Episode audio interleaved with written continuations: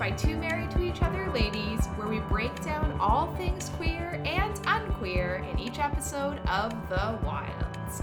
My name is Rachel, and as always, I'm joined by my wife and the love of my life, Allie. Hi, everyone.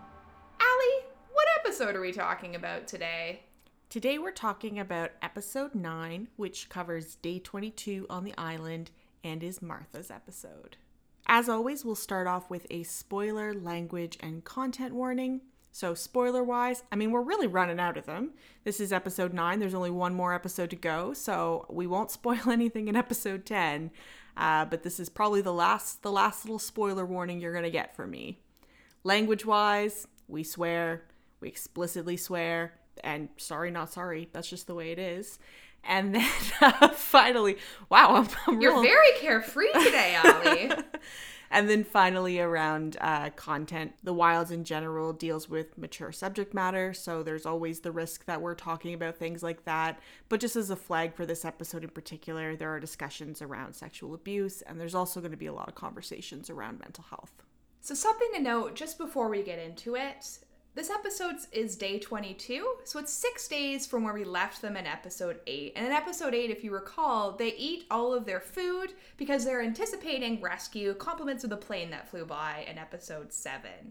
This episode opens up, though, with Dean watching the girls in their rooms, and you see him flip through a number of the girls. I think Leah, Toni, and Shelby. Gretchen comes in and catches him kind of watching the girls, and she makes a couple of uncomfortable jokes or references. You know, she says, for example, it's not voyeurism if it's research. She gives him a box and she says that that was supposed to be her afternoon, but she's going to give it to him to take a peek at. And the objective is that hopefully he can go through and find a way out of this one. Him sort of like flipping through and watching them all sleeping slash hanging in their rooms is very creepy. I'm not going to say it's not creepy. But what is creepier is the moment when Leah turns and looks directly into the camera. And it's this reoccurring thing that we see with her all the time. This isn't the first time, and it won't be the last time that we see her kind of break that fourth wall and look at a camera. Obviously, this is a little bit less of breaking a fourth wall because it's happening within the context of the show. She's not looking at an actual production camera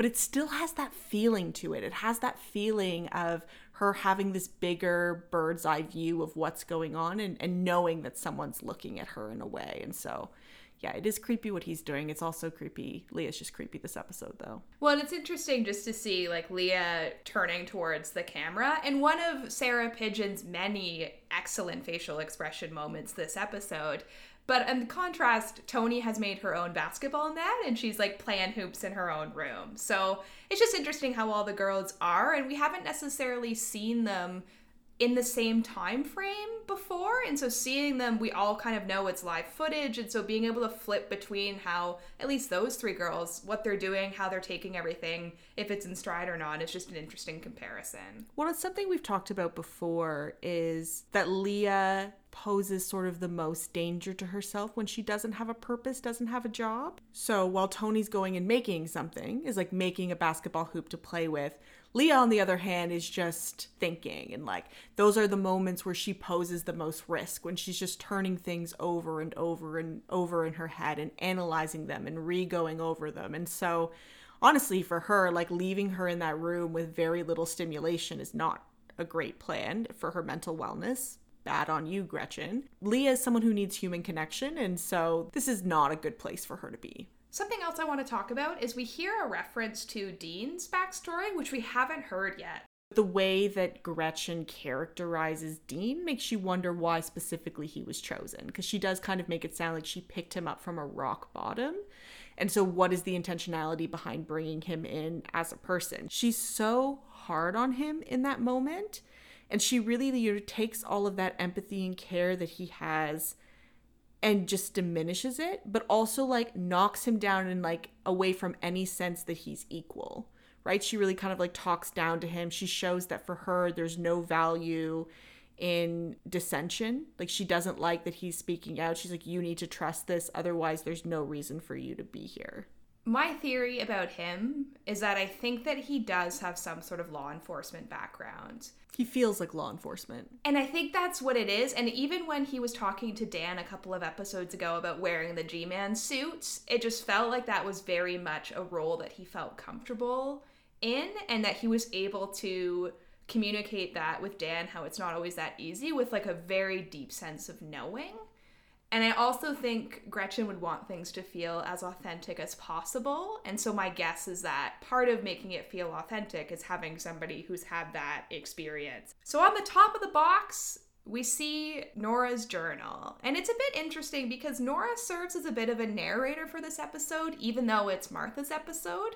And we see Dean using the journal throughout the episode. And there's two places later on that come up. So one is a big spread about Martha the Pure, and another is an image of Leah drowning with some text on the side as well. Yeah, and we'll kind of go through and talk about those pictures um, closer to the scenes that they match up with. And so there's a couple of things about the box that I just want to pick up on. Number one, the box says January 10th on it, on the top of it. Now, everything that we've been sort of led to believe up until this point is that this is a summer trip the girls went on, that they were doing this over the summer. We've also heard timelines mentioned a couple times, like the whole experiment is only supposed to be three months.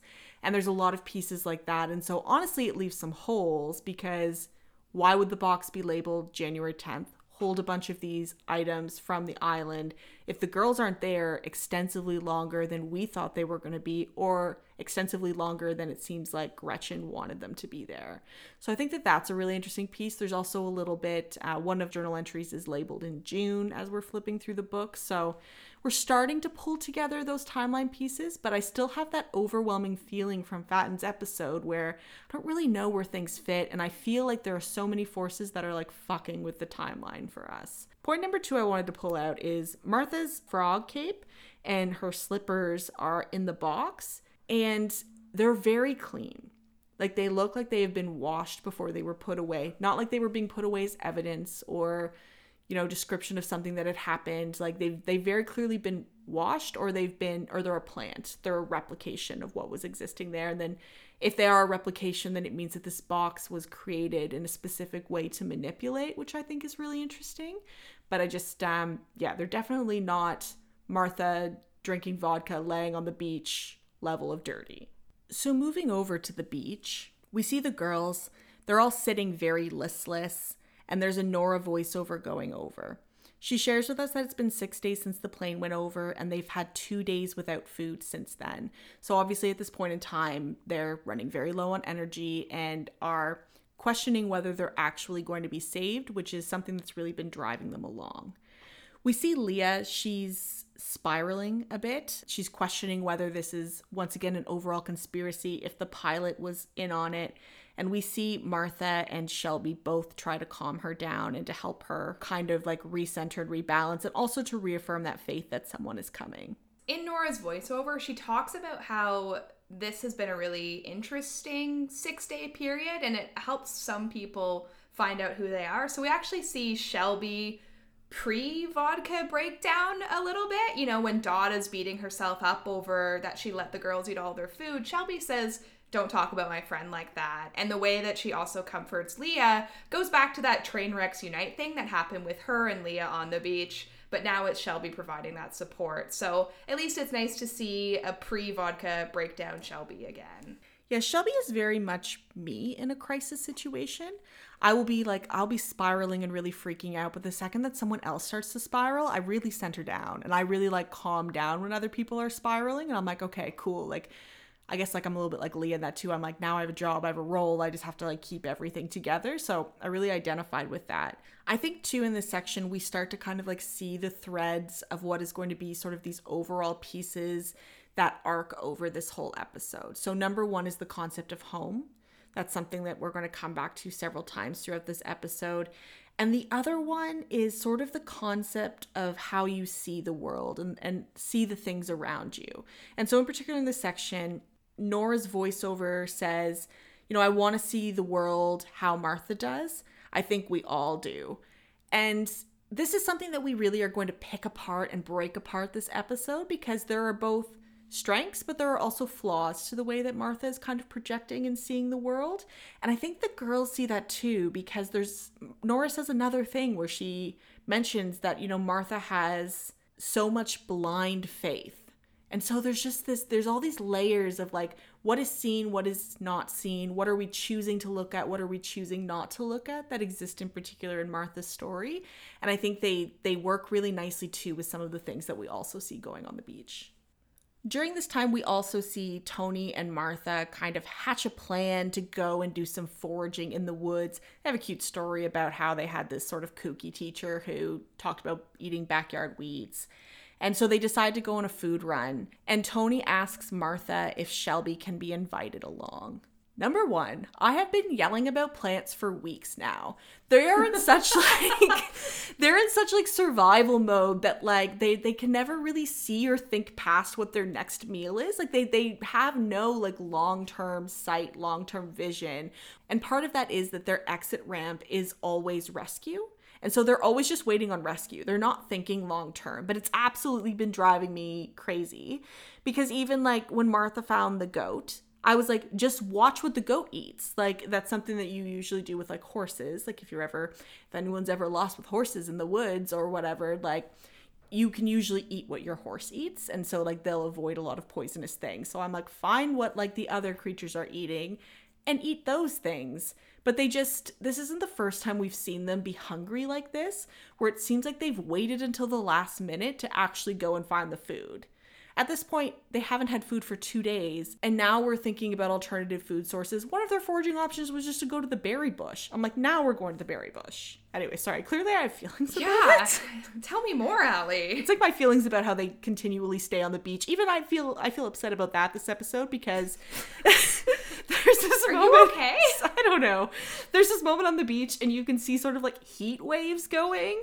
And I'm just like, holy fuck, it's so hot there. Like, you all look thirsty. You haven't eaten for two days. Why are you sitting in the blazing sun? Just like some of the stuff they do makes no sense, and I'm very upset about it, and I'm so sorry. Yeah, well, yeah, I guess it, it does take up more energy probably to try to, to attempt to cool your body down by sweating in the raging hot sun than it would be if they, you know, just camped out by the waterfall for a couple of days, right? If you go by the water source, animals will come to drink. Or if like things will grow by there. There'll be like a better source of like berry bushes and I just have some feeling. And you know what? I'm going to join you with that because Shelby, allegedly, as we find out later, is a part of the hunting community, which you would think. I know this, not part of the hunting community, but anytime I see a babbling brook, I'm looking for wildlife. And so it makes sense that Shelby should know that from her stint in the hunting community. Yeah, they just have no they're just always in this state of crisis and always in this state of survival. And they just have no foresight and it just drives me crazy. As much as this is Martha's episode, in a lot of ways, like Toni is like a very strong supporting character in this episode.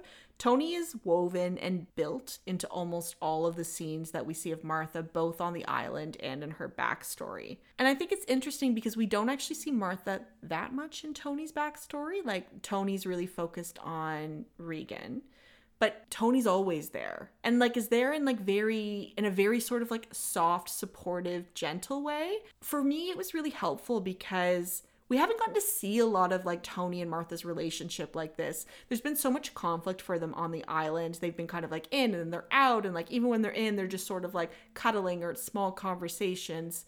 But through Martha's backstory, we really got to see what their friendship actually looks like, the ways that Toni supports and pushes and encourages Martha in a, in a really powerful way, and really like pull out, you know, what does that sister relationship look for them? Like, how are they close like that? Like, how do they both open up to each other but also remain close to each other as their own individual people? So, I mean, it brought up a lot of questions for me around, you know, who's Martha without Toni? And I think like that's something that we kind of start to unpack, but don't fully unpack this episode. And so I'm interested to see where it goes in the future. Well, it's just interesting, just to your point, Allie, we don't actually see Martha alone in her episode, with the exception of the last scene. And so I think that's interesting, just thinking about a lot of the comments around Martha this episode. We see about how she sees the world and how she creates her own reality to protect herself from like the harm and i think that's part of how she surrounds herself with people too so that she's not alone either, so that she doesn't kind of go to that dark place. So I also just wanted to pick that out of your conversation. All right, so let's get into Martha's backstory. Of course, as we always touch on, the music is very Martha. So we hear Starships by Nicki Minaj playing, and we see a younger version of Martha jumping on the trampoline. We're introduced to, I don't know, maybe Deserted Island Partner of the Week if she was one of the girls, Bernice, Love of My Life, aside from Allie, of course. And Martha's jumping on the trampoline, having a nice time with her mom, but it's short lived because, again, with the gruesome injury sounds, we see her jump and get injured. And so, thinking a little bit about the music of this episode, there's a field note that says there's a lot of references to 2012 throughout this episode. And so, if you're paying attention when they're kind of doing some of the news coverage around the things that happen with Dr. Ted, Martha was under his care in 2012. And so I think it speaks to this larger narrative of how she's been caught or stuck in some ways and like that mentality that she had when she was abused all the music that we hear is really rooted and centered in that era, in that time. And it just speaks to, you know, when things like this happen, you can get stuck in that person that you were at that time and that and that viewpoint that you had of the world and that you know joyous little martha with her sparkly sneakers jumping on the trampoline and how hard it can be to kind of like process and move and grow past that. And it's something we're going to dig into more as we kind of go through is the ways that you know martha still can't comes to terms with those trauma and the way that she's really caught as that little girl from when that happened to her. The other thing that i just want to pull out from this scene is the number of sickening falls that we see throughout the show is really interesting and it's horrific in a way but there is something there, right? So this is the third one that we've seen. The first one was obviously Rachel when she hits her head. The second is Jeanette when she hits her body when she falls into the water. And now this is the third time. And so to me, when we think about falls, we think about the way that they're startling. We think about the ways that they're unexpected. They often, in all of these situations, happen when people are doing things that are fairly normal. Lynn's is a little bit differently, but I mean, she was just walking on the dock. And it's that startling change of perspective, of reality, and sort of like the consequences of what happens when these moments occur. And I think too, when we're thinking about falls, there are two kinds of falls, right? There's these very physical manifestations that we're seeing, but there's also metaphoric falls. And so you think about, you know, where Shelby was when everything happened with her and that sort of like metaphorical fall from grace that she had with her family. Similar with Fatin, she also went through that. There are layers and nuances to what a fall can look like depending on which character we're focusing on. But for most of them, there is some sort of fall that's built into their story. And not to be cheeky, but this whole experiment is about society falling from patriarchy. Well, and there's also the connection of Adam and Eve and their fall from grace. So this is one of these shit moments because as a result of her fall, she gets put in a shit situation with this like shit physical therapist who like seemingly is actually a pretty decent physical therapist in terms of the ways that he talks to Martha and the way that he tries to identify with her and the way that he uses jingle dress dancing as an inspiration, but it's just shit. Period as a very specific joke that I feel like was just woven in there for all the native people was when he asks if softball was her sport because like it's such like a fucking big thing in community, right? So he's kind of like fly fishing, it's like yeah, depending on where you are. But like, yo, we really love baseball softball in particular. Just thinking about this from like an indigenous perspective, the fact that Martha is a jingle dress dancer is really important. Jingle is a healing dance. It's it's actually one of our newer dances. It's not that new. I'm not going to be like it was made in the 80s, but it's one of the newer dances and it actually originated out of Ontario. Um, but it's an Anishinaabe specific dance that has been adopted um, and shared out amongst other nations and amongst other cultures. So you'll see it, you'll see more than just Anishinaabe people who who do it. Something that's interesting here and a little bit of a fun layer is like the story behind jingle dress dancing is that it it came to someone in a dream. And because of that, they dreamt up the jingle dress. And because they dreamt the jingle dress, then they made they they made the jingle dress and it healed the granddaughter in the story who was sick. And I think that's interesting with the fact that we've seen Martha have a dream before. And so there's lots of like teachings that go into jingle dress dancing. You're not actually supposed to dance it unless you've dreamt that you danced it and then that's when you go and you offer your tobacco and you ask for someone to teach you and you make your dress and all of those pieces and so the connection that is there between like martha and dreaming too but i think it's also that healing aspect and how this dance is supposed to heal people. It's supposed to heal community. It's supposed to heal yourself. There's supposed there's all of these layers of healing that's really embedded and built into when you when you jingle dance. And i think for martha in particular that's so important because she is she does have that sort of like bigger outside. She's trying to fix the people around her and the things around her but she hasn't really taken that piece to look at how she's healing herself internally and so we hear Dr. Ted say a quote which moves the storyline along as well. And he says, We're going to heal you up. You and I, from now on, are a jingle dressing team. And whenever you dance, you're going to remember our time together and know you're capable of anything. And we flash forward to seeing her younger self watching folks jingle dress dancing. And then she gets up and starts dancing. And that's when it moves into the scene where it's revealed that she's training and competing for the first time in the women's jingle dress at the powwow this year. And the transition in this scene is so beautiful because you see her as a preteen kind of get up, the assumption being it's sort of right after she was able to dance again. And you see her start to dance coming in, and then she's overtaken by another person who turns out to be, you know, actual teen Martha. Anyways, I just thought it was like very, like focused on the feet too, is very beautiful. And hi, Toni, who walks in with your basketball to watch Martha Jingle Dress dance we see a nice scene, and this is actually, I think, probably my favorite Toni and Martha scene of all of the scenes because we just hear them bicker and banter and support each other. Toni talks about how she didn't know that she was dancing in the women's jingle dress this year, and Martha has a huge burp and talks about how when she dances, she burps. And Toni jokes that they could hear the burp in Canada, which, hello, we're Canadian. Thank you for the reference. And this is kind of cut short because we see Bernice walk in Toni is uh, so sweet here. Yeah, it's really connected with how Martha sees Toni. She's very kind. She's like listening. She's she doesn't have that sort of you know angry kind of like energy that we often that see. aggro energy. Yeah, that aggro energy that we see really like embedded in almost her entire episode. She's just so chill and just like happy to be with Martha, just happy to like just be hanging there. And I think it's uh it's just nice to see that normal everyday version of Toni where everything isn't, you know, embedded and layered with all this trauma. And it's so funny because Martha is so cool in Toni's episode, and it's not that she's not cool in this episode, but she's way more normal. Right. So we see Bernice walk in, and something that's interesting I just wanted to point out is that Toni calls her Miss Blackburn in it.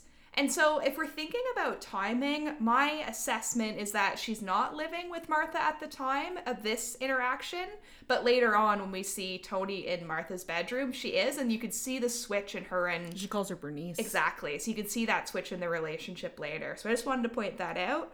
But essentially, Bernice walks in and says that she needs a private place to talk to Martha. And then it pans over to Martha sitting with her mom and dad in the district's attorney office talking about how Dr. Ted has been accused of sexual abuse. Yeah, and she's in such denial over it. And like part of this is a coping mechanism for her, right? She can't admit it because admitting it would make it real.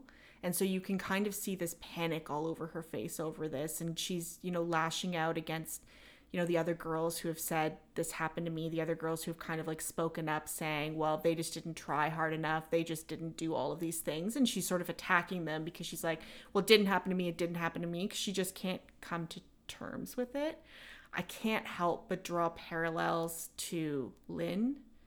And, you know, we've talked a little bit about what it would have been like if Lynn had been on the island. But I think that sort of like push and pull tension with them of Lynn as being someone who spoke out and no one believed her, and like Martha as being, you know, someone who is a survivor but is also like not believing other people would have been like, I, I feel like Gretchen planned that. It would have been like very complex to kind of like work through and unpack, I think, for both of them if they ever sort of got into talking about it.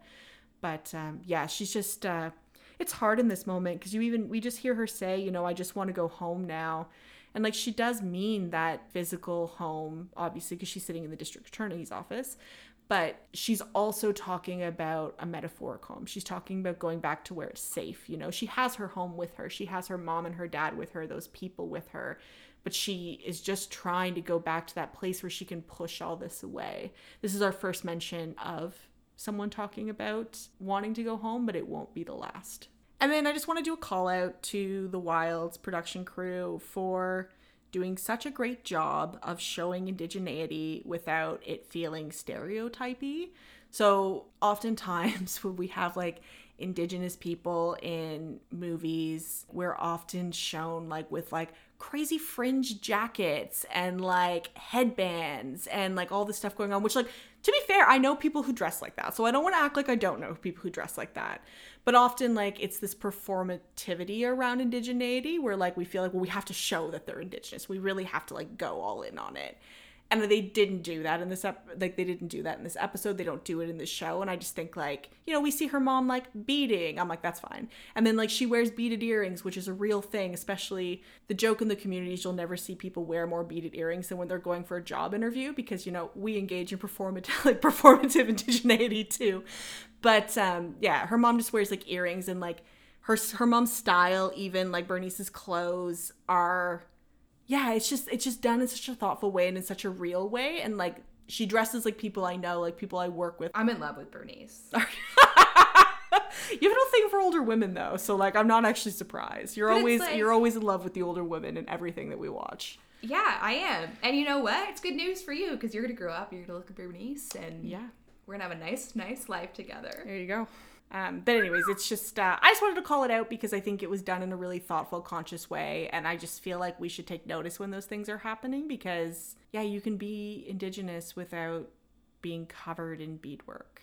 You can also be indigenous and be covered in beadwork though, so very thin line. Yeah. Well, and it's just it's just nice to see. It's not like every single symbol of indigeneity is tossed on these characters. Like, Like, people oh, are, it's not like people are like medallions and like then dream catchers everywhere. Yeah. Dream catcher in the window shield. Dream catcher in the window. Dream catcher in the bedroom. Dream catcher tattoo. Like you know, it's it's more thoughtful than that. and the things they do still feel authentic. There's a scene later in um Bernice's living room when they're watching TV and like it looks like every fucking like res living room I've ever been in in my entire life. But like without like having to put like all the things on the walls. So just like very small touches where I'm like I have been in this living room before. it looks like your papa's house. Yeah. well, and like they really keep like beadwork centered on the dancers. So the moments when you see people with the most amount of beadwork on is when they're dancing, which is how it should be. Like people don't like full on wear they wear like touches of beadwork. They don't like wear mass amounts of like beaded things in everyday life because it's really fucking heavy. Yeah, the jingle like that's something that's important. I think to say is like those jingle dress, 365 jingle cones. Oh man, they're so heavy. that is such a it's heavy AF.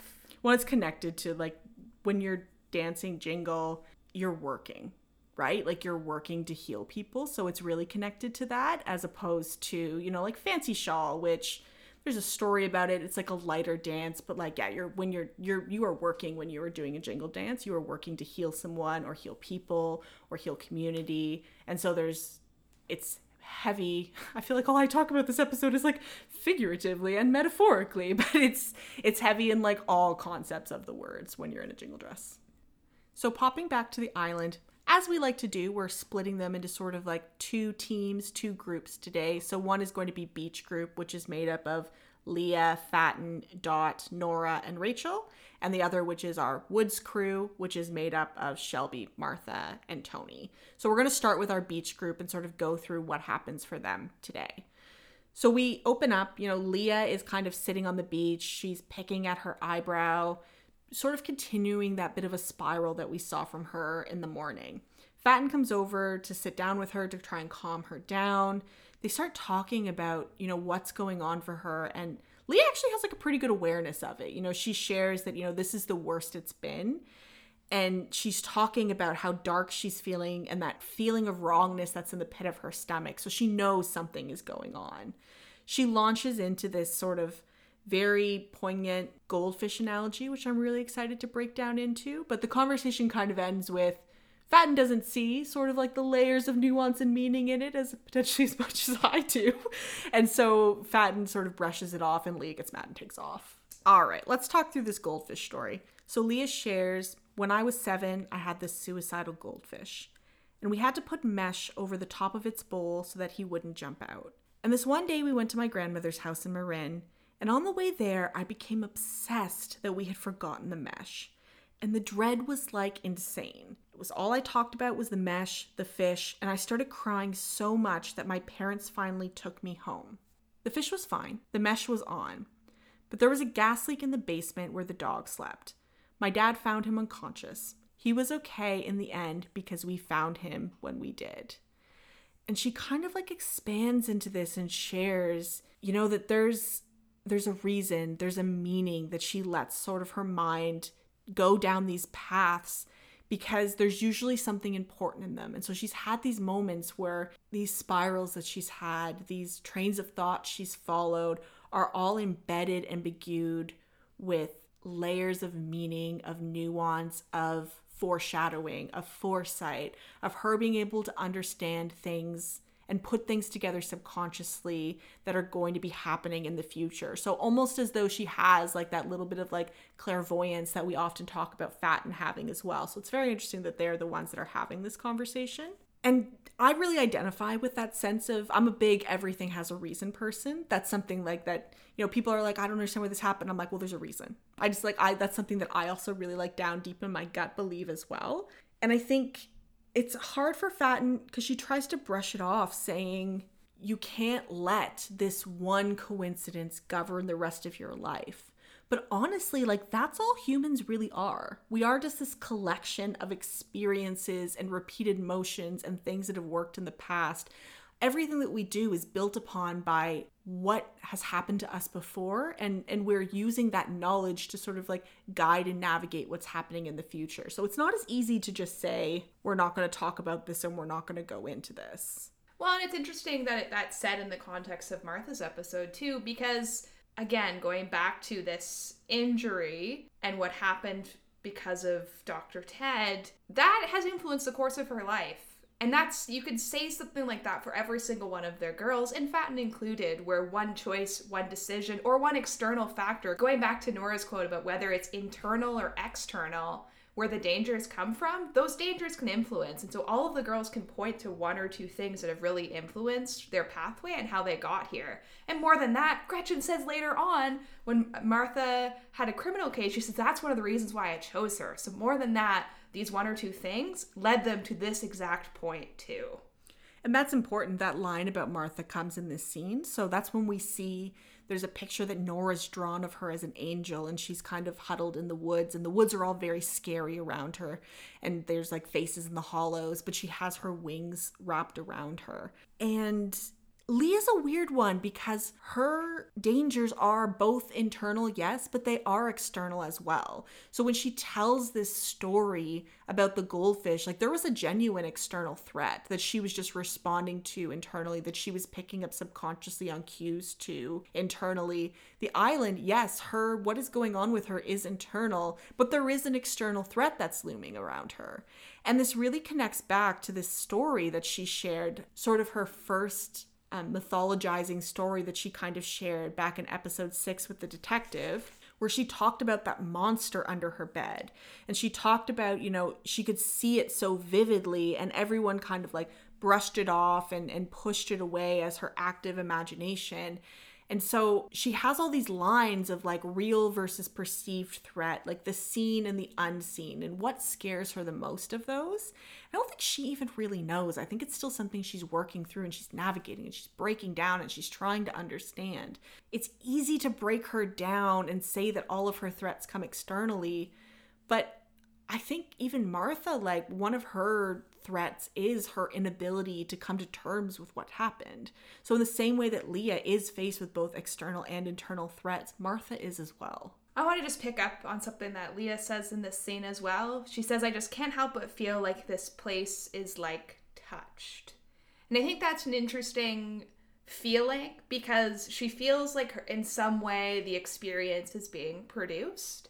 And I could see how she would feel like that in terms of, you know, the pilot being in on it but then never coming and the ways in which that influences them to change their patterns of behavior, their consumption patterns, eating all the things as an example. I think she also feels like that because of the ways in which things come up ashore just as needed. You know, she talked a lot in a couple episodes ago about the med bag and how it felt like a Deus ex machina as well as other Deus ex machinas. And so that really reinforces that feeling that she feels like it's produced and that like every experience that she's having has been externally imposed. And they have to some degree, right? I mean, the pilot flying over was not externally imposed, but the fact that he didn't come back was. And so that's why I have such a hard time like just boiling Leah down to just being like, well, she's paranoid because like she is paranoid, but she's paranoid with reason. And there are Mm-hmm. reasons that she's paranoid and there are things that she's picking up, there are energies that she's picking up from around her. I think too her kind of picking at her her eyebrow has a lot of like connections. So number 1, the easiest one, very connected to Gretchen and her neck scratching. So sort of that physical manifestation of anxiety or of anguish. It's also really connected to Martha though in this episode. We see her when she's stressed. She doesn't pick at her body in the same way. And so that does probably connect a little bit to those external factors. But we see her picking at the gum under a chair. Later, we see her snapping her bracelets against her wrist. So they're different ways of manifesting, but it's still that connection where, where these things that are happening internally, that are happening mentally, and emotionally are having sort of like a physical representation or are, are creating like physical implications on our bodies. So while this is going on, we pan over to Nora and Rachel. Nora is trying unsuccessfully to catch a very large fish, and Rachel is sort of watching from some rocks. Nora tries to get Rachel to come and help her, and Rachel is very reluctant to get in the water. And so Nora starts questioning and pushing about why Rachel is afraid of the water. And when Rachel doesn't really have an answer, Nora takes her up to a cliff. She asks her to go for a walk. Nora, kind of in this moment, says to Rachel, You need to make a truce with the water and you need to you need to fix that sort of relationship. And Rachel comes back and says, you know, the water's always made her sick. Nora's been very against diving. She's been very against Rachel having that relationship with the water. She also, in a lot of ways, thinks that it's unhealthy for Rachel, but she's very focused on, like, I think this is actually what you need to be well. And so she pushes and asks Rachel to dive off the cliff. Yeah, this this feels out of place for me, and I can't put my finger on it. So maybe you have a, a good rationale for it, but it has been six days, and I don't know what happened in those six days. You know, when we last saw Rachel, her relationship with the water, yes, she got the mussels that made the girl sick. Yes, in the last episode we saw six days ago, she got her moon time, and then she said that she was ready to move on. Well, the mussels were even before that. Yeah, and so I just don't know what happened in this period of time where she had this kind of repulsion towards it. I get where she's coming from. Certainly when she says all it's ever done is made me sick, but I just I can see why she wouldn't want to dive off of things because that might be too like harmful, but like avoiding the water altogether is just a bit I don't quite understand it, I don't think. It does feel out of place. I agree with that. It kind of, I don't know what led. This is like a very serious aversion to the water and a very serious sort of fear that she's going through. And I don't have a point that would make her feel that way. I can understand if she, you're right. She said she doesn't want to dive, she doesn't want to swim, but this is, uh, this is something else, and I don't really know what the origin of it is. All that to say, send us your theories if you have Yeah. a have a thought about this. And I actually kind of like when it was happening, I was like, is this out of time? Is this like out of mm-hmm. order? Is this out of organization? But it can't be because like what happens with Leah is so intentionally timed with like what happens with everyone who goes into the woods. Like the, it actually like does have to happen sequentially in this order because it's it's too tied with other pieces that are going on. So I genuinely don't know where the fear of the water came from this is like a big turning point for Nora. What happens when she takes Rachel up onto that cliff because she's been struggling to ask Rachel to adhere to a version of being well that Nora herself is defining. And you see this flip for her where she starts to understand that, you know, what the definition of well is to her isn't necessarily the definition of what it is to Rachel. So for Nora, you know, she says, you know, I don't want you in the water. I don't want you diving. I want that whole part of your life to be over. Look to the future. But that's not how Rachel functions. That's not what Rachel needs. That's not what Rachel wants. She needs that path, that goal. But she also needs, like, the water has like an actual tangible connection to her as well, which is really important. And so in this moment, we see Nora sort of stepping back and dropping everything and saying, you know, I just want you to be well, but I want you to define what it means to be well. I don't want to define it for you. And I think there's like a really nice comparison in there to Dan. And when Dan meets with Leah and says, or even with Shelby and says, these are the things that you need to be, this is what well looks like, trying to like really pin them down into one space, as opposed to Nora on the other end, who's really opened that up and said, what does well look like to you? And I will help you get there.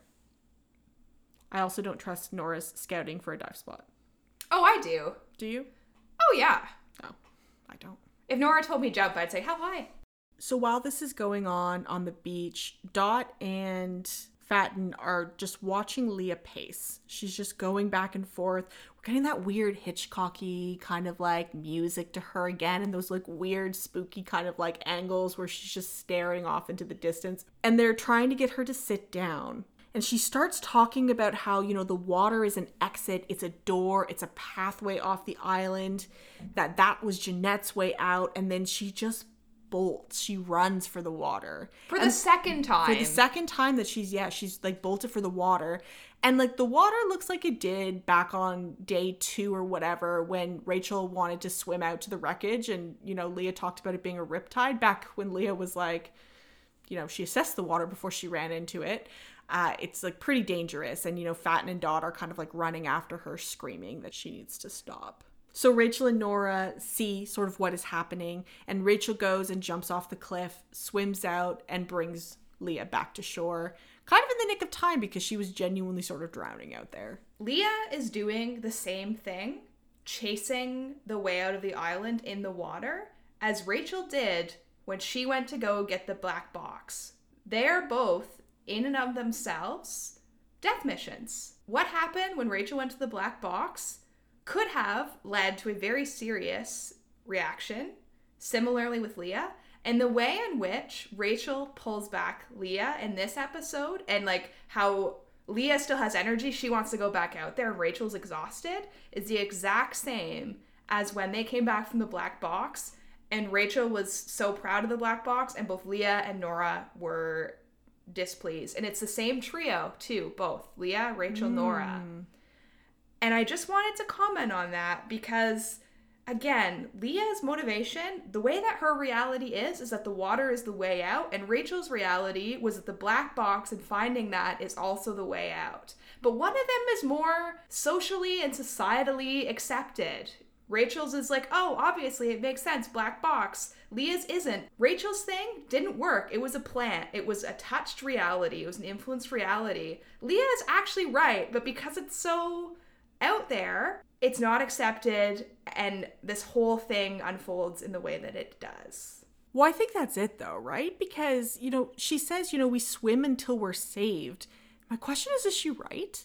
Like, is there a plan for this? Like, if they actually, like, if Leah actually started swimming out, is there a safety plan? Would Gretchen have a plan to actually save her? Yeah, I don't actually, I don't actually know that she's wrong. You know, the water exists around this island as this barrier that's really trapping them right? It, it is like this biggest foe that they face. Like we mentioned, a lot of our injuries are connected to water. It is this very destructive force for them. And it genuinely actually could be the way out. Like I don't uh I don't know. Leah versus herself is like herself is like she herself is her biggest foe sometimes, but the island is also her foe, right? And so like a lot of this show is really centered on like Leah versus the island.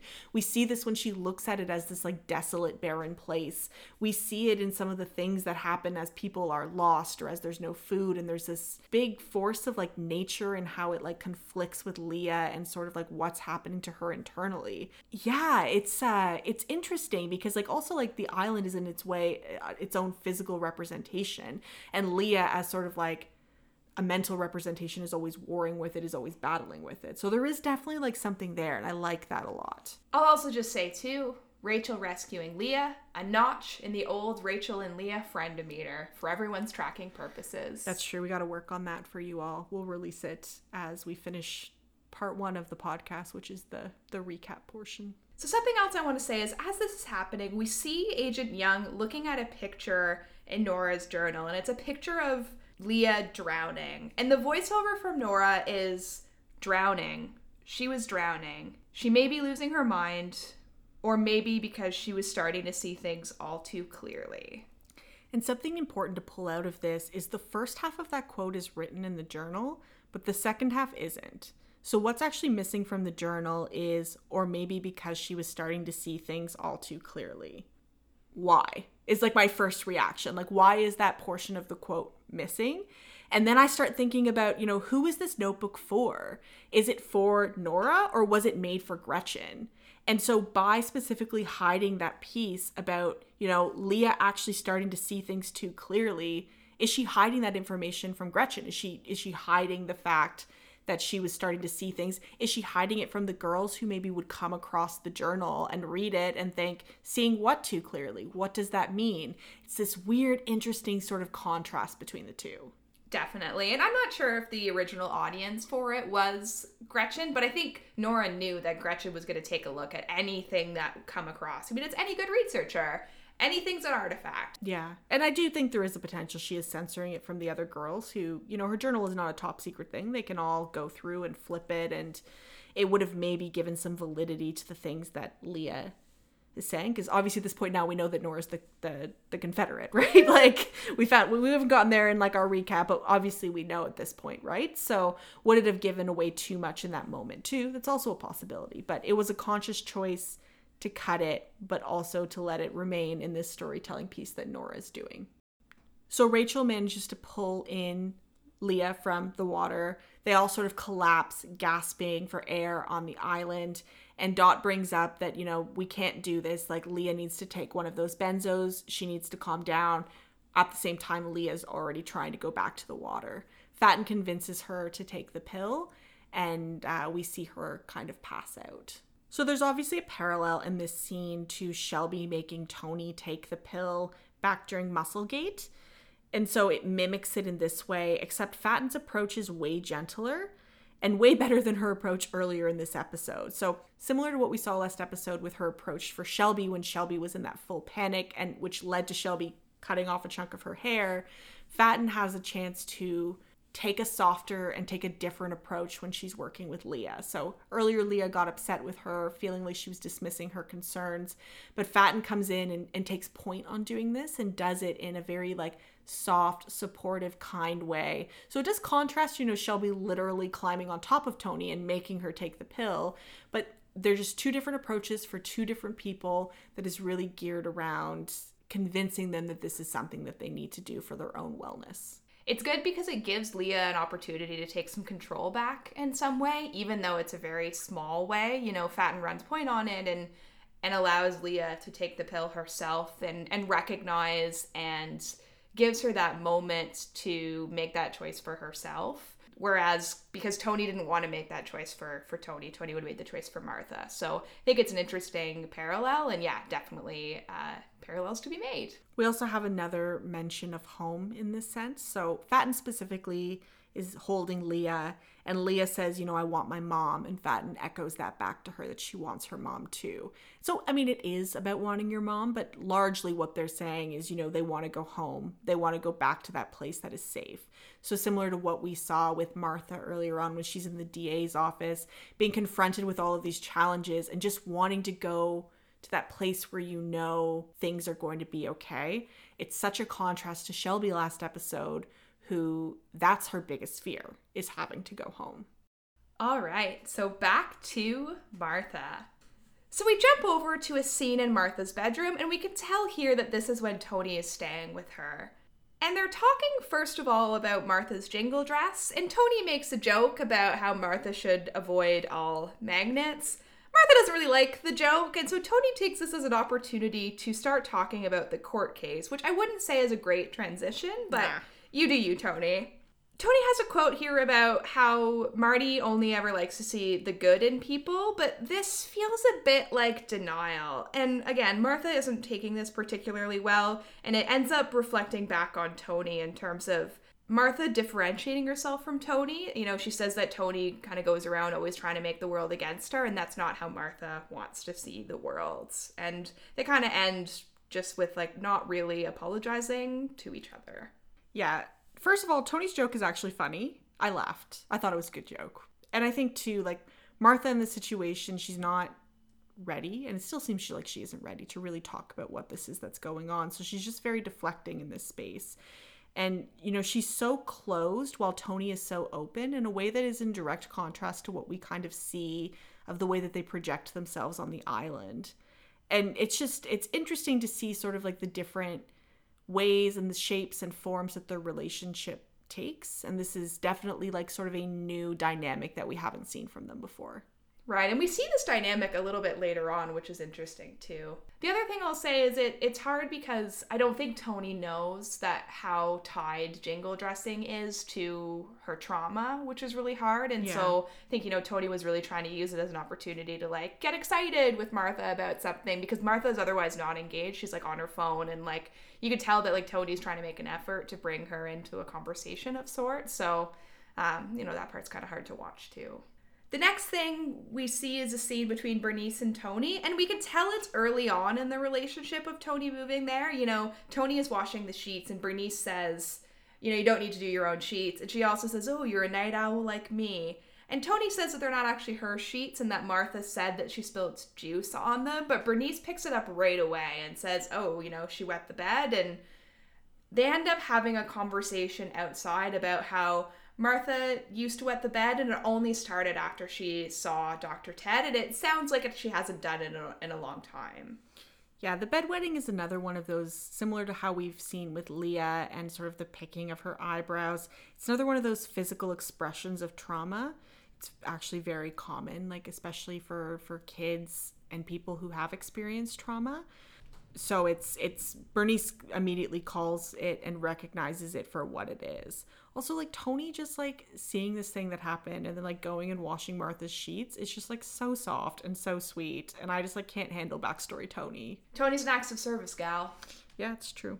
And you can tell this is another one of those moments where Bernice is really beating herself up about the role that she had or the choices that she made that influenced Martha meeting Dr. Ted. And so Toni is also a great listener. And so we see a moment here where Bernice is talking about how she can't believe that she let that sick fuck into her life and how she often reflects on how Martha always sees the good and the nice and how she reflected as a parent that that's because you raised her good. But she makes a parallel that in actuality it was that you know martha created a fantasy world because her reality was too painful. Well, she's yeah, she's trying to see the world that she wants as opposed to the world that currently is.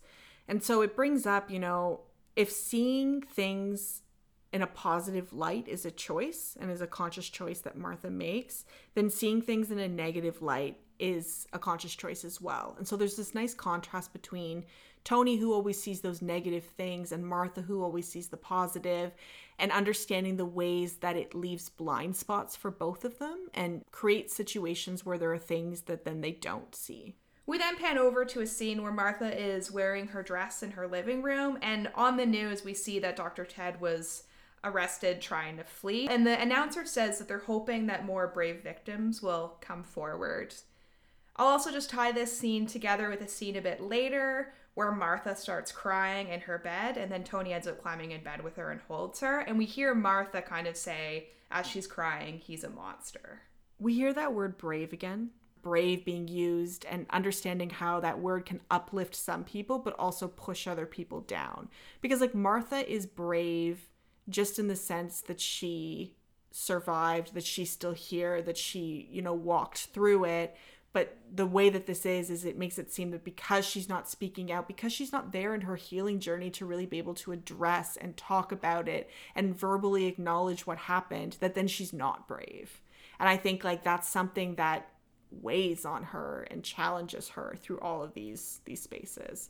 Also, like Toni just climbing in and holding Martha in the bed is so sweet. I'm just like me backstory Toni. I'm like Toni's so sweet, but also I think it's a really hard thing for me to kind of process through because with some of the other things that Toni says and with some of the ways that she talks to Martha on the island, sometimes I'm like I don't know if she uses enough care, and she should be able to see the implications of these things on Martha. And so then I question like why can't she see? Like why can't she see the ways that Martha connects, you know, her unwillingness to hurt other things with her not wanting to be compared with the person who hurt her. Well, and I think that's it's also true with the way that Toni thinks about Shelby too, right? Like she can't see the way that Shelby's big picture creates walls for Shelby too and can't respond to it in the same way that she can't see Martha too. So I think that's just a struggle that Toni has, perhaps. Maybe it's like a big picture versus a small details person, and Toni is just more into the small details.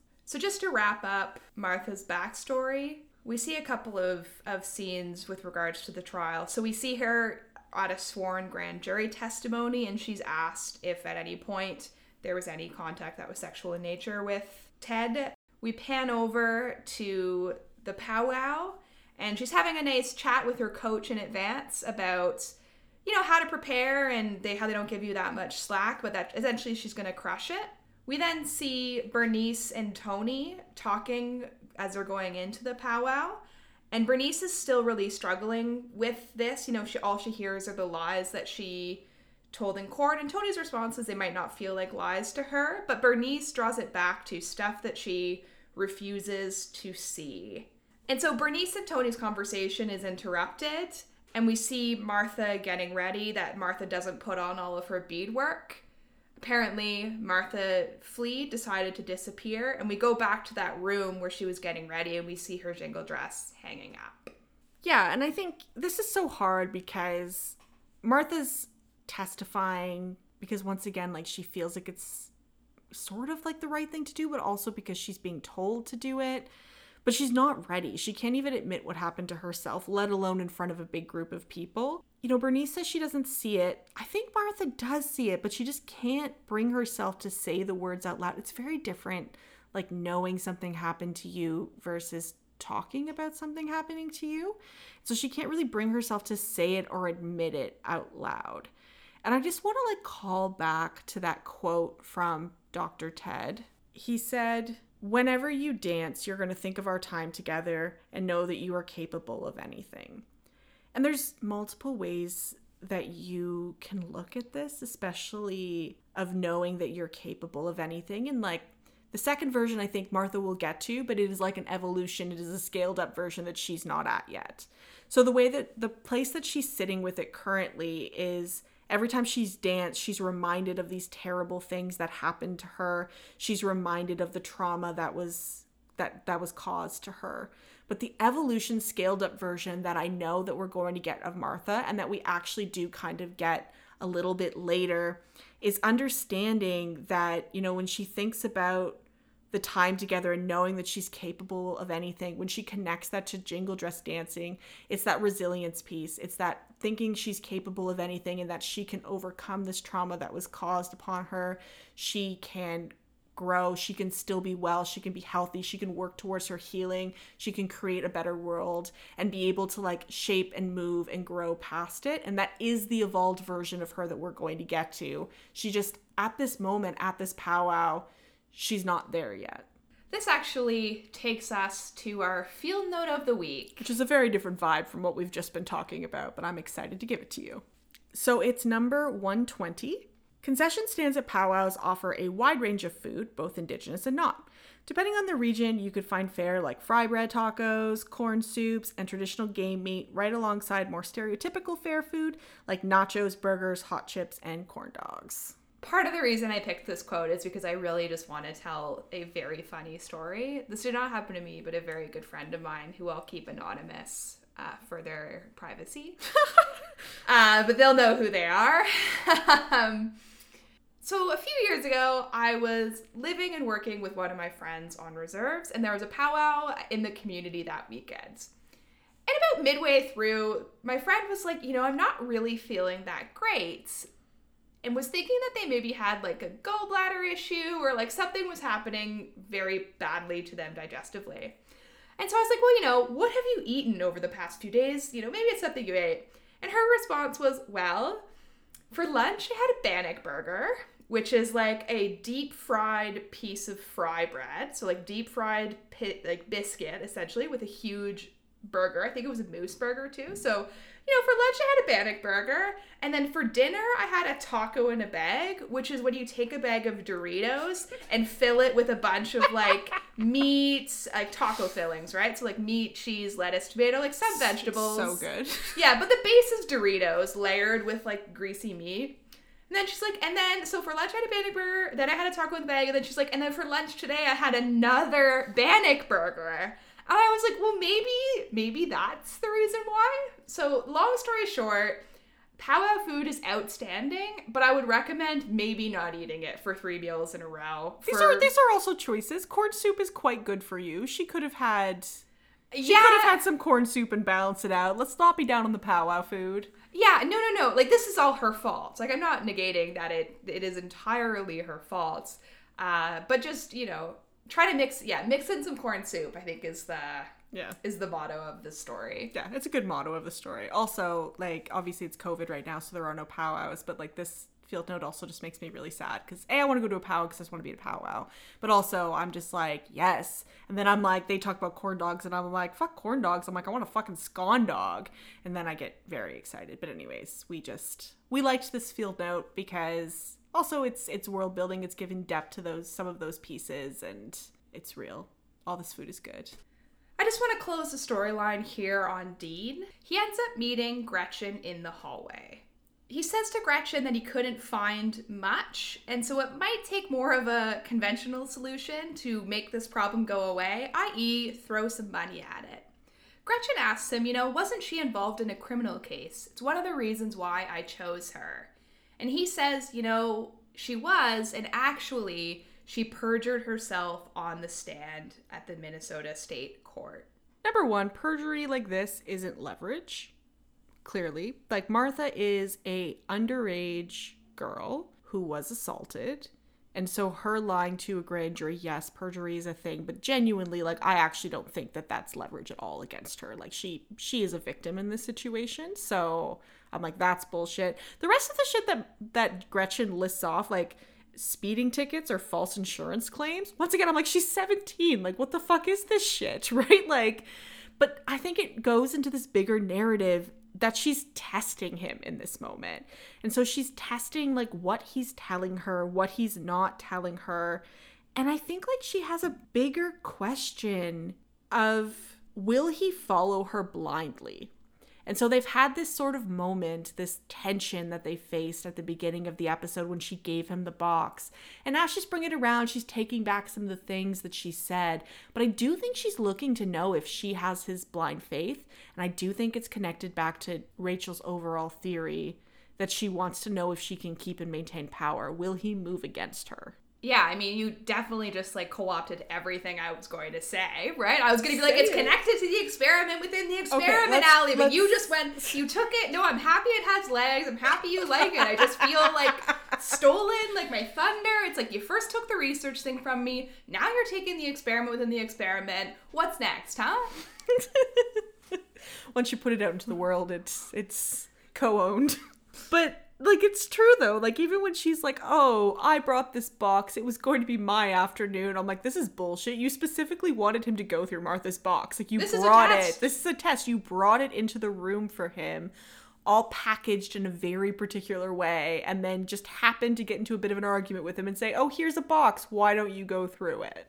And just apologies to all of the jobs I've ever had, but part of me is like, is happiness the outcome we're really interested in here? Like, I don't know. Like, can anybody really be happy when you're like grilling these girls that you surveilled for months and months and keeping them separated? You know, you could really tell that Agent Young is struggling with this. And so I thought the fact that she was interested in happiness was interesting. yeah it's she she has an overall an overall test for him and we get into it more next episode because there are there are some things that he does that i'm like huh how much of this is planned there dean or how much of this was in- anticipated? Because we've seen him throughout the episodes start to empathize a lot with the girls in a way that from a researcher's perspective you wouldn't want to do. Like he is having that emotional attachment to them. He wants them to be able to get together. He wants to be able to stretch and bend the rules. Similar to how dan was but dan wants it a little bit more for control. And so for dean it's not control but he's also not recognizing and honoring i guess gretchen's authority over the the program like i said he wants to dissent he wants to argue with her and she wants complete autonomy and ownership over everything that's happening. Well, I guess it's interesting because what is what's more dangerous to Gretchen? Is it Dan taking over the experiment and controlling it and turning it likely in a more sinister way?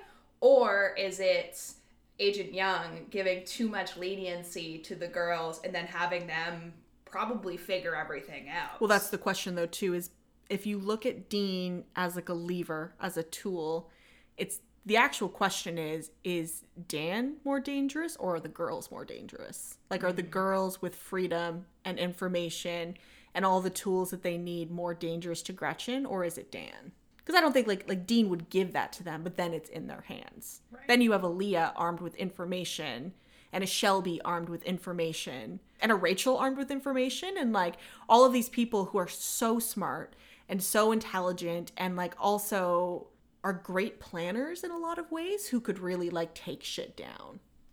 And so the other piece that we have to talk about with this is specifically the point of this exercise is that Dean is supposed to help them find a way out of this one. There's a lot of theories about this. You know, we see Dean very emotional. We don't see Martha in any of the bunker scenes. So there is, you know, a fairly big concern in the community that Martha is dead. Which community?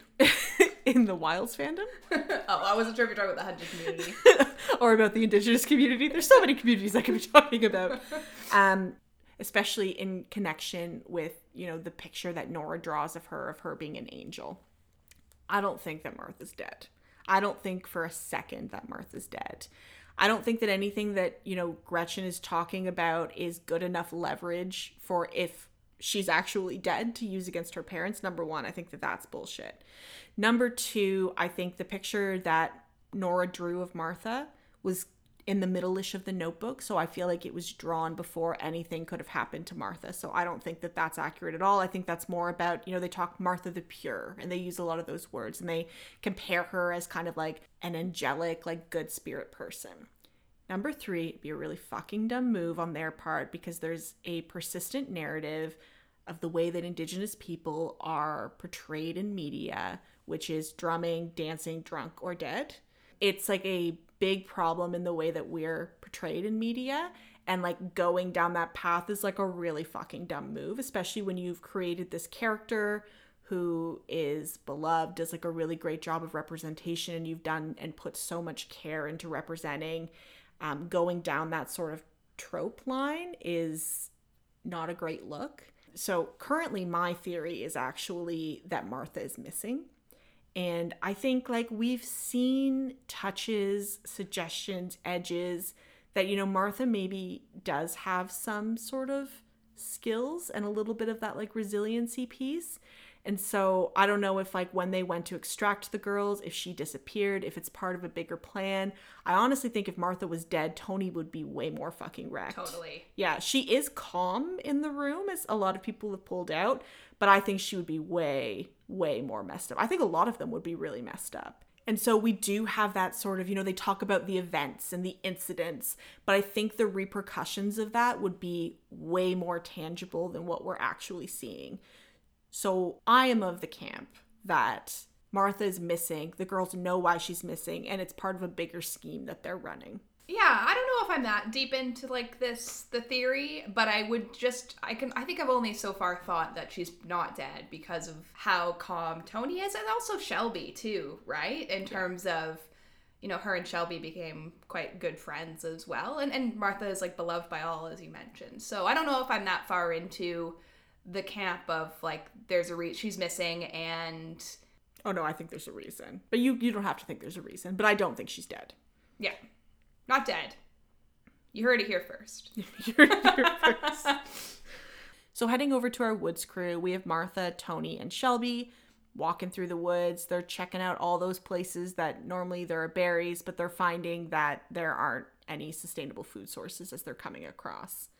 Shelby kind of runs into a tree, and we see a little bit of like an exchange between her and Toni about her haircut. I still don't understand why she just didn't cut it all the way around, but you do you, Shelby. Mm-hmm and they're trying to game plan a little bit what their next move is. Shelby finds some scat in the woods and decides that their game plan going forward is going to be that they are going to hunt whatever left it. Martha's horrified by this and sort of takes off. Also, like her downplaying her like hunting, she's like, Yeah, I'm sort of a part of the hunting community. I'm like, Didn't you say in episode one that you like brought down a 12 point buck and like gutted it in a field? I was like, I don't think that's like kind of a part of the hunting community, Shelby. Well, yeah, Shelby Shelby has multitudes. Yeah, multitudes.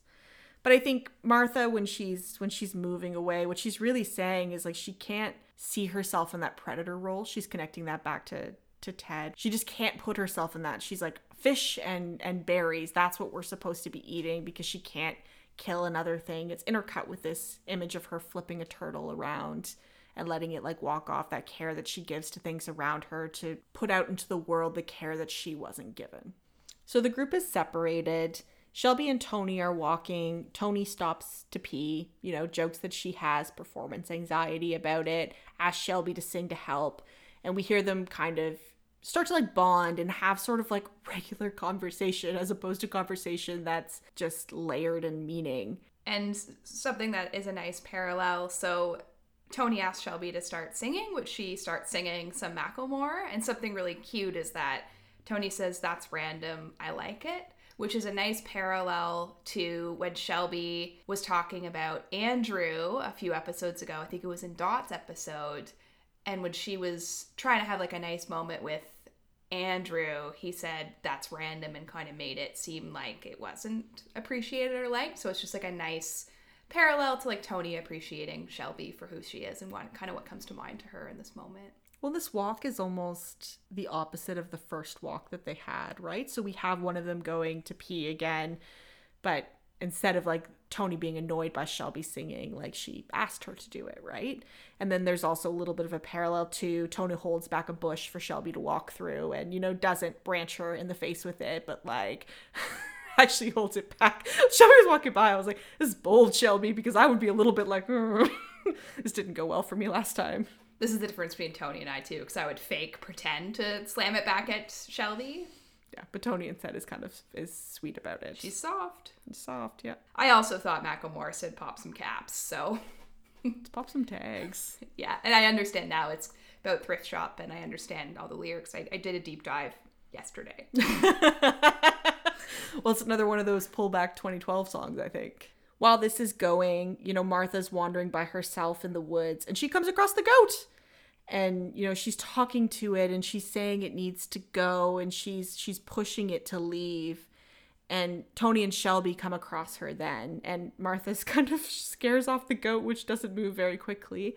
Um, and then her and Toni get into it a little bit because Toni's asking, you know, why is Martha taking away this thing that they need in order to survive. I also just love how uh, Martha refers to it as this not my goat. Like, don't take my goat away.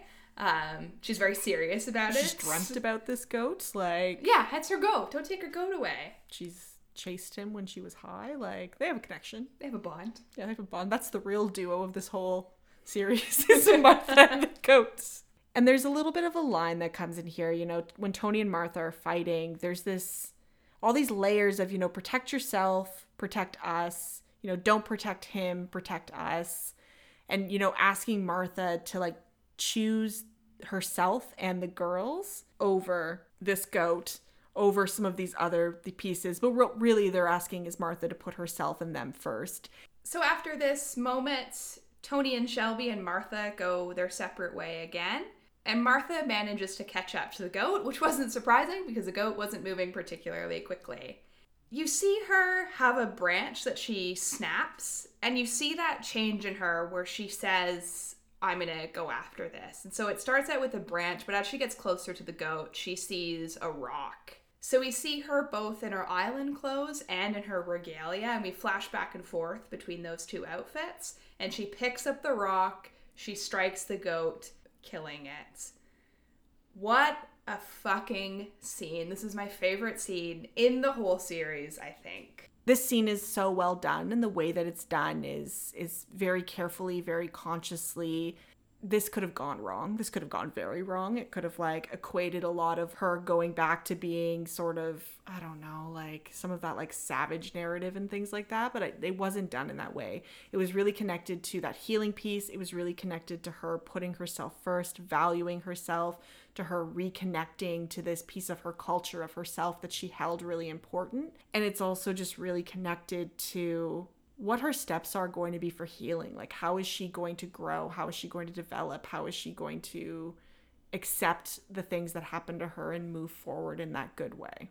Yeah, and I'll also just say what makes the scene even better is you can hear the drum in the background too. And so it all it's not just the the cinematography, but the music. It really just unites in one great culminating moment.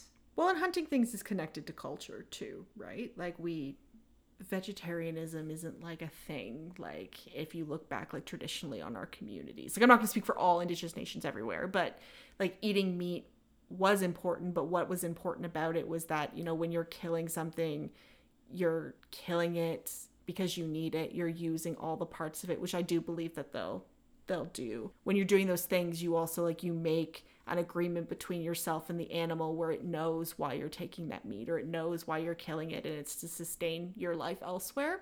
So I think like it is connected to all of that. And so it isn't like something like violent that that Martha's doing and it still is very in connection with her recognizing some of those teachings in our culture. Back to Toni and Shelby they're talking about, you know, is Martha going to be okay? And Toni says, you know, maybe, maybe not. This place makes you face your demons. And Toni then says, you know, it's not, we're not talking about you though, Shelby, which Shelby says, I know. Excitedly, as they're having this conversation, they stumble upon a lychee tree. So, again, you know, go to the forest. It's plentiful, it's bountiful, it's not about berries. Here's this huge fucking lychee tree why weren't you doing this days ago? Because they they only go out randomly and they don't like they come across these things and they're like, "Oh, look at what we found." And I'm like, "If you did a systematic search of okay." Also, though to be fair, I did not know what lychees looked like. So, I was like, "Oh, cool." Systematically. Whew. That was a good word for me. grid, make a grid. Totally. And yeah, there's some fruits that like sometimes I see like pineapples. Look up how pineapples grow. That'll get you. It's weird they start mowing down right away and they make a reference to Musselgate. They say, even if we start hurling, it's going to be worth it. Their dynamic is really different. It's kind of a culmination of how their dynamic has shifted over the course of really the whole series, but also this episode too. And so when Shelby has the tiniest piece of lychee on her cheek, Toni starts laughing. She moves it away. Shelby plants a smooch on Toni. Toni takes a step back and she is, looks really troubled to, to, a lot of respects. You know, she doesn't want Shelby to kind of go away on her again, and so she asks Shelby if she's sure. Shelby smooches her again, says she's sure, and then we fade to black with them continuing their smooch and removing some clothing. Yeah, and I think what that's really going back to is, you know, the last time that they kissed, it sent like Shelby went to a full spiral. And we talked a lot about that in the last episode of the pod, is that I think Toni was taken back by the amount of trauma that Shelby was clearly carrying for it. So, you know, Shelby did this, and Toni's not sure if this is another like active impulse that's genuinely going to cause immense amounts of harm to Shelby. So, really lets her like take the lead in that sense and really lets her gives her the space to guide it while still doing that in a supportive way. Shelby is so different from where we left her at the end of last episode. Like all of this episode, she's clearly done some work on herself and done some thinking over the past six days. Because we left her, you know, laying on that beach with Leah, so upset.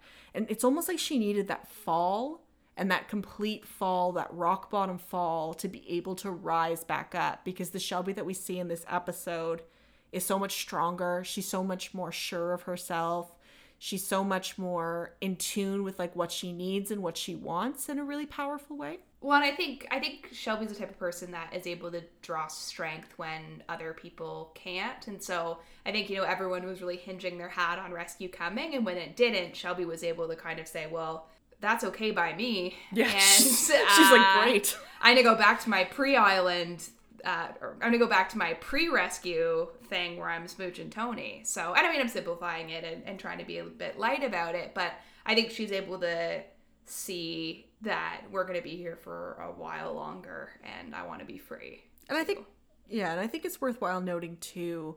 This is close to Becca Shelby, the Shelby that we see this episode.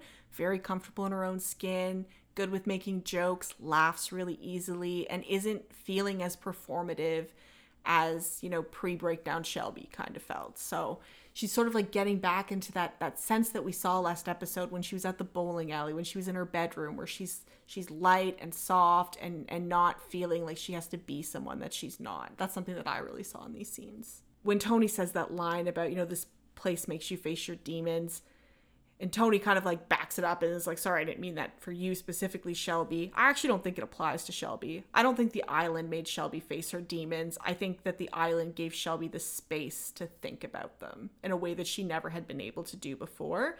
Whereas other people are in direct conflict with those. Shelby was already in conflict with those pieces, and she needed the space to be able to step down, to be able to strategize, to be able to reevaluate, and to be able to understand what's important to her. So it's just a very interesting difference. And it still shows that little bit of a piece where I don't think Toni fully understands what's going on with Shelby. And so has like pieces of the puzzle, but not all of the pieces, I guess, in a way that's similar to Martha. Whereas Toni has pieces and understands some of the trauma that Martha's faced, but doesn't understand how all those pieces are going together and how they're shaping the way that Martha sees the world. So, last scene of the episode, Night Beach scene all the girls other than Toni and Shelby and Martha are sleeping on the beach. We see Leah get up and she kind of wanders into the woods. She comes across Nora who is talking to a tree, but what she's really doing is she's talking to a camera. Leah confronts Nora about this and Nora sort of turns around and tries to calm her down telling her she's dreaming, you know, she's hallucinating because she's on those benzos and leads her off. Yeah, and two things. Thing number one, hi Susan, we missed ya. Whenever Susan comes on, Rachel gets so excited. She's like, "Hi Susan!" Susan and Audrey, my two pals. The other thing I want to say is the Nora being Confederate moment. Holy shit. The way that Nora speaks and her mannerisms just flawlessly transition from being like you know, always like quite concerning and thoughtful. That's how she's come off to date. But then in the moment where she's like leading Leah away, her tone doesn't change at all, but it immediately becomes like kind of creepy and you have some deep anxiety of like what's going to happen. And so I thought that was just really cool the way that they were able to do that with the character. You know, Nora doesn't actually change from, you know, her conversation with Rachel to her conversation with Leah but the same the energy is just able to go completely different i was shocked i think of all the people that you know we've always been toying around with who's the confederate who's the confederate who's the confederate Nora never even crossed my mind. And I think that happened for a couple of reasons. Number one, she never seems to do anything shady. She's always just kind of like there and around. So there was that piece. And I think like it makes sense, like thinking back, like she does have a lot of knowledge of survival skills and like all of that random information that she's kind of compiled. But I think the other thing is there's a sense that for the Confederate, the other person wouldn't know. And so you automatically almost take like those close sister relationships off the list, right? Because mm-hmm. you're like, well, if it's Nora, then Rachel would have to know. And so it's easier in so many ways to assume it's Fatin, like that weird scene we had where Fatin's face looked weird. I mean, I was pretty sure it wasn't Leah because she's very, very. what the fuck is going on? An experiment within the experiment within right. the experiment. That it's Leah. um, but then even two with our other two, which is Dot and Shelby, like it's easier to assume it's the two of those because they don't have that close relationship with the other person. So the other person could reasonably not know something like that about them. So those were the people that I was really looking at, that I was really thinking of. Nora never even crossed my mind. Well, and I think too, just like the intensity of what the Confederate relationship is, is also something that we weren't really sure about. So, you know, it's one thing to think maybe it's Dot because of the ways in which, you know, we know Dot has that direct connection with Gretchen. And so maybe they're like, we're going to do this, we're trying something out, we need you there for your wilderness skills. But the fact that like there's a check-in process, there's cameras, Nora knows where they are. It's very deliberate. She's giving them field notes, she's giving them nuances. She's talking about the girls by name. She's saying that Leah's dangerous. Like the intensity of that relationship is also I think a secondary surprise to the fact that it's Nora too. Yeah, it uh, it shook me. I was shook. All right. So moving over to our overall thoughts and feelings there's two things I want to talk about.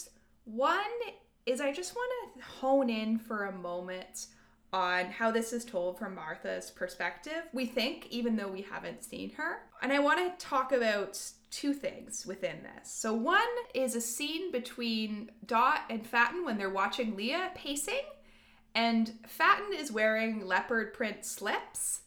And this is when we actually say our episode title of the week when Dot is saying, you know, Leah, you need to sit down, you need to conserve energy. And Fatin says, so basically, I'm a role model now. Obviously, the episode title. But I want to just comment that Dot in this episode looks extremely badass. She's wearing like a purple cut, like muscle shirt and like green cargo shorts. And I just wanted to point that out because I want to see more Martha and Dot. I think it goes back to Martha's perception of Dot as like this like fearless leader and this true badass. And so I just wanted to point out that subtlety. The other thing I want to say is Toni and Shelby, we know those are Martha's closest friends on the island. And so it's not surprising that this is the episode where their relationship advances again and also where we see such a soft Toni. So I wanted to comment on that. The other main piece I wanted to talk about in my overall thoughts and feelings are I think we've talked a lot about the chemistry between the number of girls. But I just wanted to say there's an underappreciated, I think, like Toni, Martha, Erana, and Jenna chemistry the ways in which those characters interact with each other and build off each other, that sisterhood that they portray. Like I said, I think it's just an underappreciated chemistry and that fondness and kindness, and we get to see their relationship. And we've seen them so often in conflict on the island, but here we see them a lot as sisters and as confidants and as supporters and as friends. And so I just wanted to highlight on the exceptional job that both of those women do as as actors and the way that it portrays in their character and that chemistry too. So I'm gonna get in trouble for this, but I am lukewarm on this episode. yes, I know.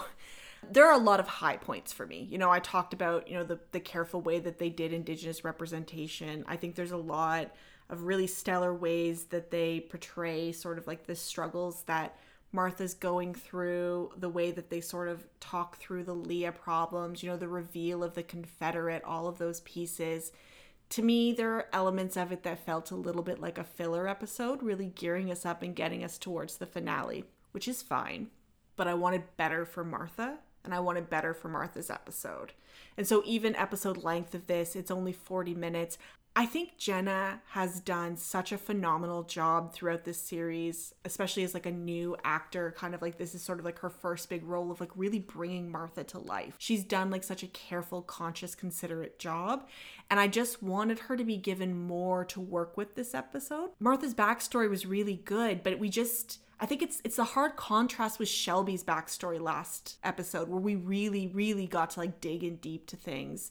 And I just didn't feel like we had enough time and space to do that in the same way with Martha. And as like like as an indigenous woman like i want to do that with indigenous characters and i want to see those nuances and like really build into those pieces and i just didn't feel like we got the time to do that and so i'm really hoping that we will do more of it in season two and and all of those things so i think it's a good episode. I think all the episodes are good, but I don't think it would rank as high for me as some other episodes. And that's just it. I just felt that there was six steps to like the fantastic episode line and we went like five of them, but we didn't take that extra step to turn this episode into like a like a smash out of the park. I think she is such like a strong and resilient character and I think there could have been more ways in which they showed that strength as opposed to just I mean it is like I said it's my favorite scene so I mean it culminates in the most beautiful scene but yeah I just think that they I just wish they gave her more opportunities and I think it goes back to there weren't a lot of scenes where she was alone. We didn't really get to see her and the way that we saw Shelby, you know, when she was in the hallway, that alone time, we got to see and sit with just her. We didn't really get that with Martha. And so yeah, I, agree with you with that. I wish we she was just given a little bit more space to be Martha and be Martha in her trauma and in her healing too. To be fair, like I understand what this episode is. It's a transition episode. It's a redo episode in a lot of ways. We go back and we redo some of these really big pivotal scenes, you know, of Leah going out into the water. Also that parallel, like you said, with Rachel going into the water, of the Toni and Shelby walk. Of there's all these things that we almost redo in a way and redo in a different way.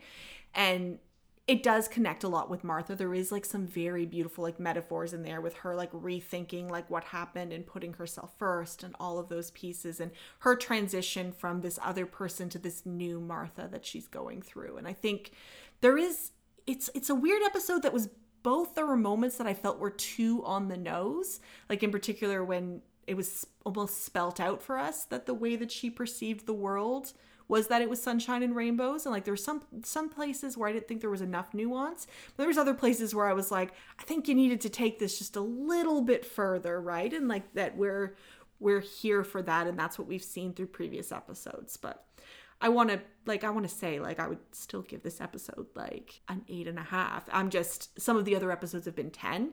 It's a hard act to follow Shelby's episode two, which I will will give to to Martha and stuff. I just wanted more for her character, and yeah, so I'm hoping that it's something that we get to do. We get to do more next season. So next up are favorite quotes from this episode. So mine comes from Nora. And so it's from that scene when Rachel and Nora are up on the cliff and you know Nora's talking to Rachel about these feelings that she's having about the water and Nora says I don't want you to forget you. And so specifically talking about, you know, she she understands that things that happen to you, things that are important to you, they never leave you even as you grow, even as you change, even as you step forward in life. Those passions, those those parts of you still remain and you don't want to forget them and you don't want to lose them. So even though diving may be over for Rachel, it's still an important part of her story. It's still an important part of like the path that she's taking. And so acknowledging and understanding and recognizing that. I think that quote's interesting too, just in terms of we've heard a few references throughout knowing now that Nora is the Confederate of her talking to Rachel and saying, you know, the reason we're here is my fault but the way in which she's still trying to get Rachel on this like therapeutic healing journey is interesting. So yeah, I think that's a it's an interesting quote and hopefully something we could dig more into as we go back through the episodes again. My favorite quote is from Toni, and it's when Toni and Shelby are walking together. This place like makes you face your demons or something. And it turns out your demons are really fucking ugly. And I picked this quote because I think it's true. And I think it's interesting that Toni said it. Because I think we don't see a lot of Toni feeling like she knows what's going on. You don't see her engage with Leah ever about what Leah is feeling or thinking. And I think that Toni, there's more than meets the eye in terms of what she thinks the intention of this place is and what the impact is about this as well. And so I just wanted for us to all kind of hone in on that and think about that as my quote of the week. Well, it's meta in a way because that is it. That is what Gretchen's trying to do. Is she wants them to face their demons. So you're right. Toni isn't the person that you would assume would pick up on that, but she did. So moving over to Deserted Island Partner of the Week, Allie, can you remind me what the criteria are? So each episode we assess who we would want to be our partner if we were ever stranded on a deserted island. The criteria that we use to evaluate is who kept everyone alive, who kept everyone sane, who was the island's MVP, and who best embodied Destiny's Child survivor. As always, we say it at the same time. We do not discuss it beforehand, and we go as a countdown. Yep. Are you ready? I'm ready. Allie's laughing, and it makes me feel like she's going to posit a controversial choice. so I can't wait to see. All right. All right, ready? Ready. Three, Three two, one. Martha. Nora. Oh, Jesus. Sorry. Sorry, Jesus. Okay, uh, why don't you go first, Cackler? okay.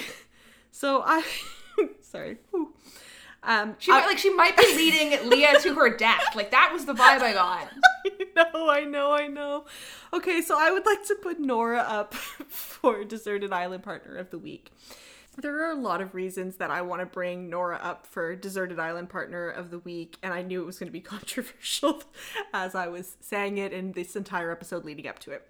All right, so these are my these are my arguments. Number 1, everyone is fucking starving and like yes some people go out to maybe get some berries but at least like nora has fashioned a net and she's actually trying to get fish She recognizes immediately that there's something wrong with Rachel and she tries to rectify that issue with Rachel. She also gets out of her head, gets out of this space that she's been in where she's decided that she knows what's best for Rachel and really tried to like look at the bigger picture of what is best for her.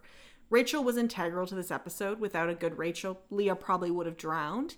But I would actually trace that back to Nora fixing this fear that Rachel was having of the water. I think the whole situation could have gone very dark, gone very wrong if that wasn't the case that's taken. I am also going to enter in for consideration the final scene of Nora um, at the tree because you know what? Like, I want someone, yes, who's going to make sure that I have food and who, when I'm struggling, is going to take care of me. But I also want someone who has a strategic mind and who can think big picture about things, which Nora's really demonstrated that she can. Now, she also demonstrated that she's a fucking liar. And so, do I necessarily.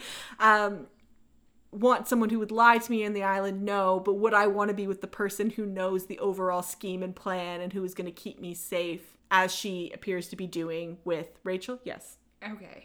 Uh, where do I begin? So you're like, there's there's a lot to unpack in there. So tell me, tell me about Martha. Uh, no, I'm gonna start with Nora. There's a couple things I want to say. Number one, we both agreed that the Rachel thing was made up drama, and so the fact that that's like pivotal to your argument, I'm not 100 percent sure if I buy it. It is I- it is made up drama, but they're like it's made up in the sense that we don't know where it came from. But Rachel did have a genuine fear of the water. Right. I got yeah, she wasn't just like pretending, I guess. Uh next thing, like yeah, she's trying to catch a fish, but like she like it's not a net, it's like a, a piece of fabric. Like I don't know if she was trying to like lift it out. Like that's never gonna work. So At least she was trying. yeah, that's true. Uh I don't I think I kind of get while you're while you're like, oh, she has a strategic mind. Like I'd want to be tied to the person that like knows why we're fucking here. She's But- also so observant. Like her, she voiceovered the entire episode. These are all things that she's aware of, that she's thinking of. I want someone who's aware and thinking about things. Okay, yeah. Uh, I would picked Martha for lots of reasons. Number one, I think when she says, you know, people want to help out, the fact that she still has that perception in these times, I think is really critical to keeping them some morale, like having a little bit of morale. The second thing I picked her about is when her and Toni and Shelby are just about to go on their walk, and Toni says, Oh, we should take Shelby out. Martha says, I'm so proud of you, Toni. I think that's good to validate Toni's growth and that supportive role that she plays. And then last but not least, I mean, I think I thought the only rationale I was gonna need is that she killed the fucking goat. Now they have goat for a fucking week. Who kept everyone alive? Equals Martha. Who kept everyone sane? Nora gets exempt from that.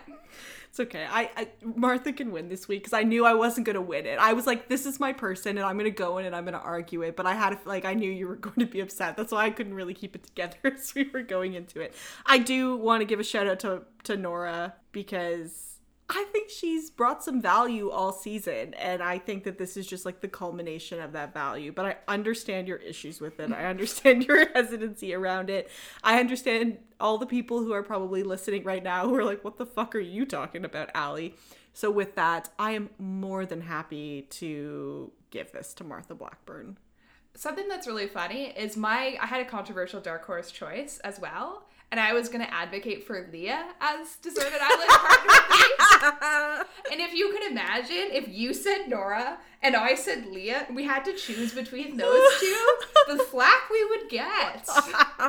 It was a weird week because a lot of our top contenders didn't do that much. Yeah, well, they were Like they were Dot was- lounging. yeah, gathering wood. Like Shelby. I mean, Shelby was out and about, but anyways, it Shelby was was doing other things. Yeah, Shelby's doing other things. It was just a bit of a, just a bit of a weird week. I thought about giving it to Fatin too for like all that she did to support Leah, but I, uh I had a, I just I felt it in my gut that I had to argue Nora. So eh, here we are. All right. All right, take us out, Allie. All right. Uh, thanks everyone for staying with us through that argument, which was fun. Uh, thank you also for listening this episode. We really appreciate all the kind words that we've got and all the excitement, and just all of you for continuing to to hear hear us talk about the show that we love so much. As a reminder, if you want to reach out to us, talk with us. We love chatting through with listeners any aspects of the show. All of our social media handles are in our bio. But also, I just really hope y'all have a really good week. And we're so excited to get into episode 10 next week. And we'll map out, we have some plan for some episodes after that that we'll go over in our in, in our episode next week. But until then, be safe, find a better net to catch some fish. Bye, everybody. Bye, everyone.